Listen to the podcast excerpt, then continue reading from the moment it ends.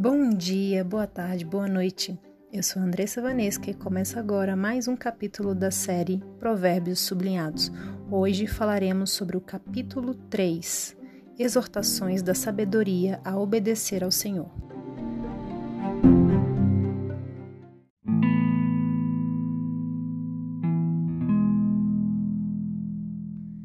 Filho, não esqueça os meus ensinamentos. Lembre sempre dos meus conselhos. Os meus ensinamentos lhe darão uma vida longa e cheia de sucesso. Não abandone a lealdade e a fidelidade, guarde-as sempre bem gravadas no coração. Se você fizer isso, agradará tanto a Deus como aos seres humanos. Confie no Senhor de todo o coração e não se apoie na sua própria inteligência. Lembre de Deus em tudo o que fizer e ele lhe mostrará o caminho certo. Não fique pensando que você é sábio Tema o Senhor e não faça nada que seja errado, pois isso será como um bom remédio para curar as suas feridas e aliviar os seus sofrimentos. Adore a Deus, oferecendo-lhe o que a sua terra produz de melhor. Faça isso e os seus depósitos ficarão cheios de cereais, e você terá tanto vinho que não será capaz de armazenar. Filho, preste atenção quando o Senhor Deus o castiga e não se desanime quando ele o repreende porque o Senhor corrige quem ele ama, assim como um pai corrige o filho a quem ele quer bem. Feliz é a pessoa que acha sabedoria e que consegue compreender as coisas, pois isso é melhor do que a prata e tem mais valor do que o ouro. A sabedoria é mais preciosa do que as joias. Tudo que a gente deseja não se pode comparar com ela. A sabedoria oferece uma vida longa e também riquezas e honras. Ela torna a vida agradável e guia a pessoa com segurança em tudo o que faz. Os que se tornam sábios são felizes, e a sabedoria lhes dará vida. Com a sabedoria, o Senhor Deus criou a terra, e com o seu conhecimento colocou o céu no lugar próprio. A sua sabedoria fez os rios nascerem e fez as nuvens darem chuva à terra. Filho, tenha sempre sabedoria e compreensão e nunca deixe que elas se afastem de você. Elas lhe darão vida, uma vida agradável e feliz. Você caminhará seguro e não tropeçará.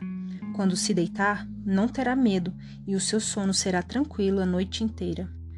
Você não ficará preocupado com os desastres que caem de repente como uma tempestade sobre os maus, pois o Senhor Deus lhe dará segurança e nunca deixará você cair numa armadilha. Sempre que puder, ajude os necessitados. Não diga ao seu vizinho que espere até amanhã, se você pode ajudá-lo hoje. Não planeje nenhum mal contra o seu vizinho, ele mora ao seu lado e confia em você. Nunca discuta sem motivo com alguém que não lhe fez mal algum. Não tenha inveja dos violentos, nem faça o que eles fazem, pois o Senhor Deus detesta os que praticam o mal, mas é amigo dos que são direitos. O Senhor amaldiçoa a casa dos maus, porém abençoa o lar dos que são corretos. Ele zomba dos que zombam dele, mas ajuda os humildes. Os sábios ganharão prestígio, mas os que não têm juízo passarão cada vez mais vergonha.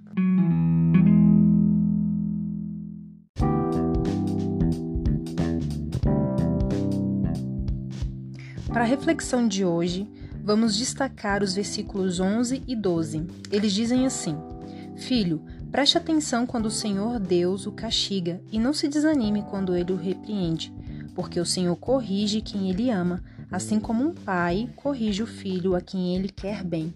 E para me ajudar na reflexão de hoje, eu tenho um convidado muito especial. É o meu noivo, o Kleber. Olá, é importante destacar para que Deus seja nosso Pai, precisamos aceitá-lo. Temos que deixá-lo.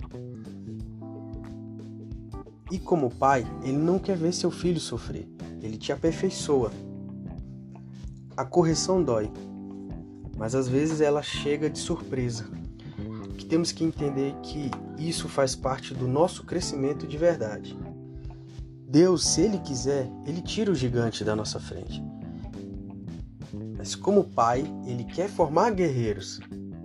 Então, ele vai nos ensinar a derrubar o gigante.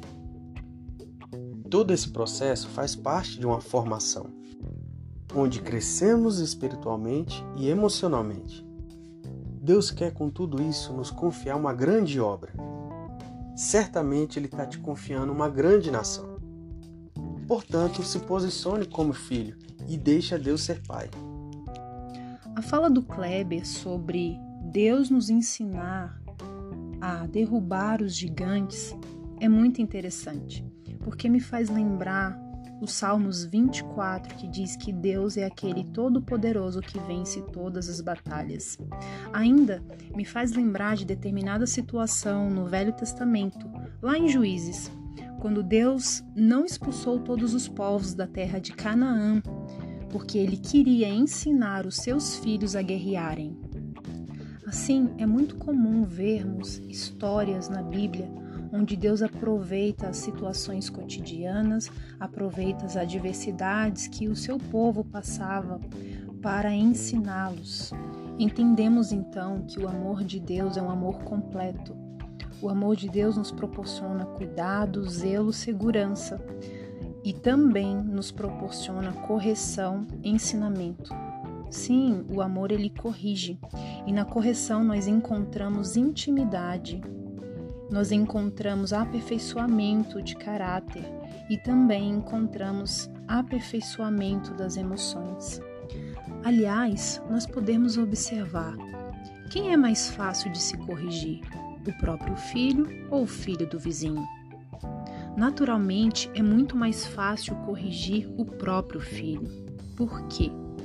Por conta da intimidade que se tem com aquela pessoa e principalmente porque no processo de correção, no processo de ensinamento, esses laços de intimidade são cada vez mais estreitados.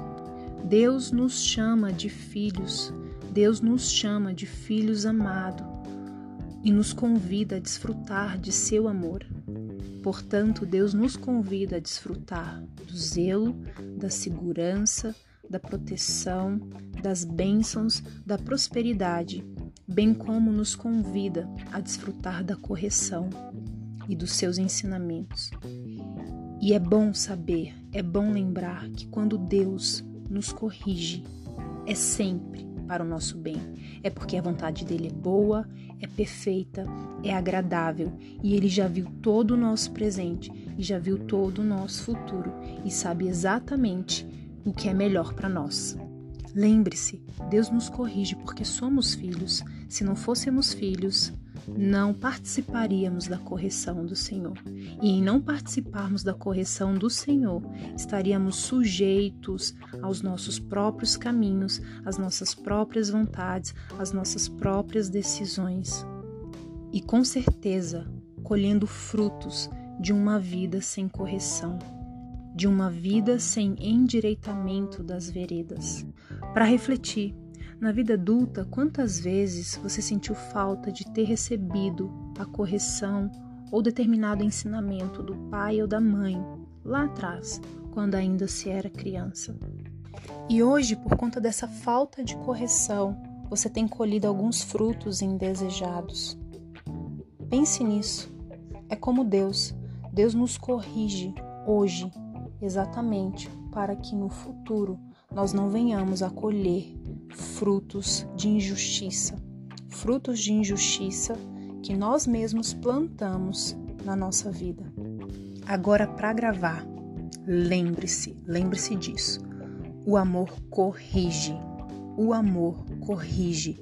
O amor não é indiferente com a falha de quem se ama. O amor corrige.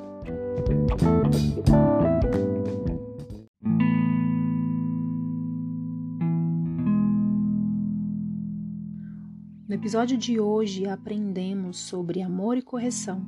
Se fez sentido para você, também pode fazer sentido para alguém que você ama. Compartilhe esse podcast. E mais uma vez, permita-se ser filho, ser filho amado e ser filho amado que é corrigido exatamente por ser amado.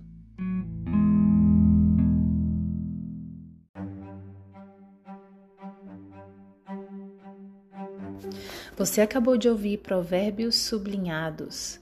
Caso queira, siga-me no Instagram, arroba Andressa Vanesca. Vanesca com W-A-N-N-E-S-K-A. Fiquem bem.